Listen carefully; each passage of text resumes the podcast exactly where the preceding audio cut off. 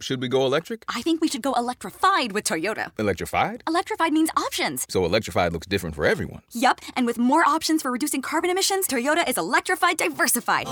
Learn more about our Beyond Zero vision for the future at toyota.com slash beyond zero. Audm presents Cursive is History, written by Drew Gilpin Faust. It was a good book, the student told the 14 others in the undergraduate seminar I was teaching, and it included a number of excellent illustrations, such as photographs of relevant Civil War manuscripts. But, he continued, those weren't very helpful to him, because of course he couldn't read cursive. Had I heard him correctly? Who else can't read cursive? I asked the class. The answer? About two thirds. And who can't write it? Even more. What did they do about signatures? They had invented them by combining vestiges of whatever cursive instruction they may have had with creative squiggles and flourishes. Amused by my astonishment, the students offered reflections about the place or absence of handwriting in their lives. Instead of the Civil War past, we found ourselves exploring a different set of historical changes. In my ignorance, I became their pupil, as well as a kind of historical artifact, a Rip Van Winkle confronting a transformed world. In 2010, cursive was omitted from the new National Common Core standards for K 12 education. The students in my class and their peers were then somewhere in elementary school. Handwriting instruction had already been declining, as laptops and tablets and lessons in keyboarding assumed an ever more prominent place in the classroom. Most of my students remembered getting no more than a year or so of somewhat desultory cursive training, which was often pushed aside by a growing emphasis on teaching to the test. Now, in college, they represent the vanguard of a cursive-less world. Although I was unaware of it at the time, the 2010 Common Core policy on cursive had generated an uproar. Jeremiads about the impending decline of civilization appeared in The Atlantic, The New Yorker, The New York Times, and elsewhere. Defenders of script argued variously that knowledge of cursive was a basic right a key connection between hand and brain, an essential form of self discipline, and a fundamental expression of identity. Its disappearance would represent a craven submission to the tyranny of relevance. Within a decade, Cursive's embattled advocates had succeeded in passing measures requiring some sort of cursive instruction in more than 20 states. At the same time, the struggle for cursive became part of a growing, politicized nostalgia for a lost past. In 2016, Louisiana's state senators reminded their constituents that the Declaration of Independence had been written in cursive and cried out, America, as they unanimously voted to restore handwriting instruction across the state. Yet the decline in cursive seems inevitable. Writing is, after all, a technology, and most technologies are sooner or later surpassed and replaced. As Tamara Plakins Thornton demonstrates in her book Handwriting in America, it has always been affected by changing social and cultural forces. In 18th century America, writing was the domain of the privileged. By law or custom, the enslaved were prohibited from literacy almost everywhere. In New England, nearly all men and women could read. In the South, which had not developed an equivalent system of common schools, a far lower percentage of even the white population could do so. Writing, though, was much less widespread. Taught separately and sparingly in colonial America, most often to men of status and responsibility, and to women of the upper classes. Men and women even learned different scripts an ornamental hand for ladies and an unadorned, more functional form for the male world of power and commerce. The first half of the 19th century saw a dramatic increase in the number of women able to write. By 1860, more than 90% of the white population in America could both read and write. At the same time, Romantic and Victorian notions of subjectivity steadily enhanced the perceived connection between handwriting and identity. Penmanship came to be seen as a marker and expression of the self, of gender and class, to be sure, but also of deeper elements of character and soul. The notion of a signature as a unique representation of a particular individual gradually came to be enshrined in the law and accepted as legitimate legal evidence. By the turn of the 20th century, the typewriter had become sufficiently established to prompt the first widespread declarations of the obsolescence of handwriting, but it would be a long demise. In 1956, Look magazine pronounced handwriting out of date Yet cursive still claimed a secure place in the curriculum for decades. Given a current generation of students in which so few can read or write cursive, one cannot assume it will ever again serve as an effective form of communication.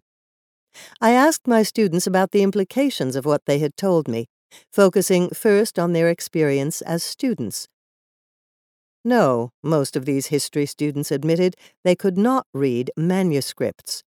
If they were assigned a research paper, they sought subjects that relied only on published sources. One student reshaped his senior honors thesis for this purpose.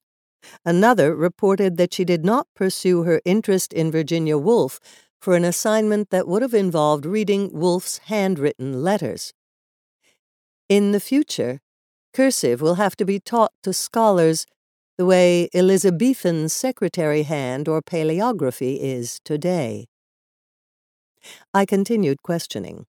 Didn't professors make handwritten comments on their papers and exams? Many of the students found these illegible. Sometimes they would ask a teacher to decipher the comments. More often, they just ignored them. Most faculty, especially after the remote instruction of the pandemic, now grade online.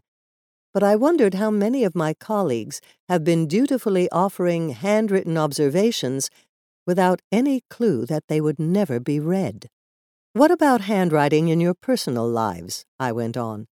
One student reported that he had to ask his parents to translate handwritten letters from his grandparents. I asked the students if they made grocery lists, kept journals, or wrote thank you or condolence letters. Almost all said yes. Almost all said they did so on laptops and phones, or sometimes on paper in block letters. For many young people, handwriting, once essentially synonymous with cursive, has come to mean the painstaking printing they turn to when necessity dictates. During my years as Harvard president, I regarded the handwritten note as a kind of superpower. I wrote hundreds of them and kept a pile of note cards in the upper left hand drawer of my desk.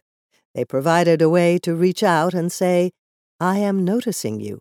This message of thanks or congratulations or sympathy comes not from some staff person or some machine, but directly from me. I touched it and hope it touches you. Now I wonder how many recipients of these messages could not read them. There is something charming about receiving a handwritten note, one student acknowledged. Did he mean charming like an antique curiosity? Charming in the sense of magical in its capacity to create physical connections between human minds? Charming as in establishing an aura of the original, the unique, and the authentic? Perhaps all of these. One's handwriting is an expression, an offering of self. Crowds still throng athletes, politicians, and rock stars for autographs. We have not yet abandoned our attraction to handwriting as a representation of presence. George Washington, or Beyonce, or David Ortiz wrote here. There is a great deal of the past we are better off without, just as there is much to celebrate in the devices that have served as the vehicles of cursive's demise. But there are dangers in cursive's loss. Students will miss the excitement and inspiration that I have seen them experience as they interact with the physical embodiment of thoughts and ideas voiced by a person long since silenced by death. Handwriting can make the past seem almost alive in the present. In the papers of Oliver Wendell Holmes, Jr., I once found a small fragment with his scribbled name and his father's address. Holmes had emphasized the significance of this small piece of paper by attaching it to a larger page with a longer note, also in his own hand, which he saved as a relic for posterity. He had written the words in 1862 on the battlefield of Antietam, where he had been wounded, he explained, and had pinned the paper to his uniform, lest he become one of the Civil War's countless unknown. But sometimes handwritten documents tell stories that their creators neither intended nor understood. James Henry Hammond maintained a ledger in which he kept scrawled records of the births and deaths of the enslaved population on his South Carolina plantation. Because he included the names of the newborn's parents, and often some additional commentary, it was possible for me to reconstruct family ties among generations of people forbidden to keep their own written history. At one point, Hammond purchased an eight year old boy named Sam Jones to work in the house, changing his name to Wesley in the process. Nearly three decades later, Hammond recorded the birth of a son to Wesley, a child to whom Wesley had given the name Sam Jones. As he recorded the baby's birth, Hammond was in all likelihood unaware of Sam Wesley's act of memory and resistance. More than a century and a half later, we can still say Sam Jones's name. All of us, not just students and scholars, will be affected by cursive's loss. The inability to read handwriting deprives society of direct access to its own past. We will become reliant on a small group of trained translators and experts to report what history including the documents and papers of our own families, was about. The spread of literacy in the early modern West was driven by people's desire to read God's Word for themselves, to be empowered by an experience of unmediated connection. The abandonment of cursive represents a curious reverse parallel. We are losing a connection and thereby disempowering ourselves.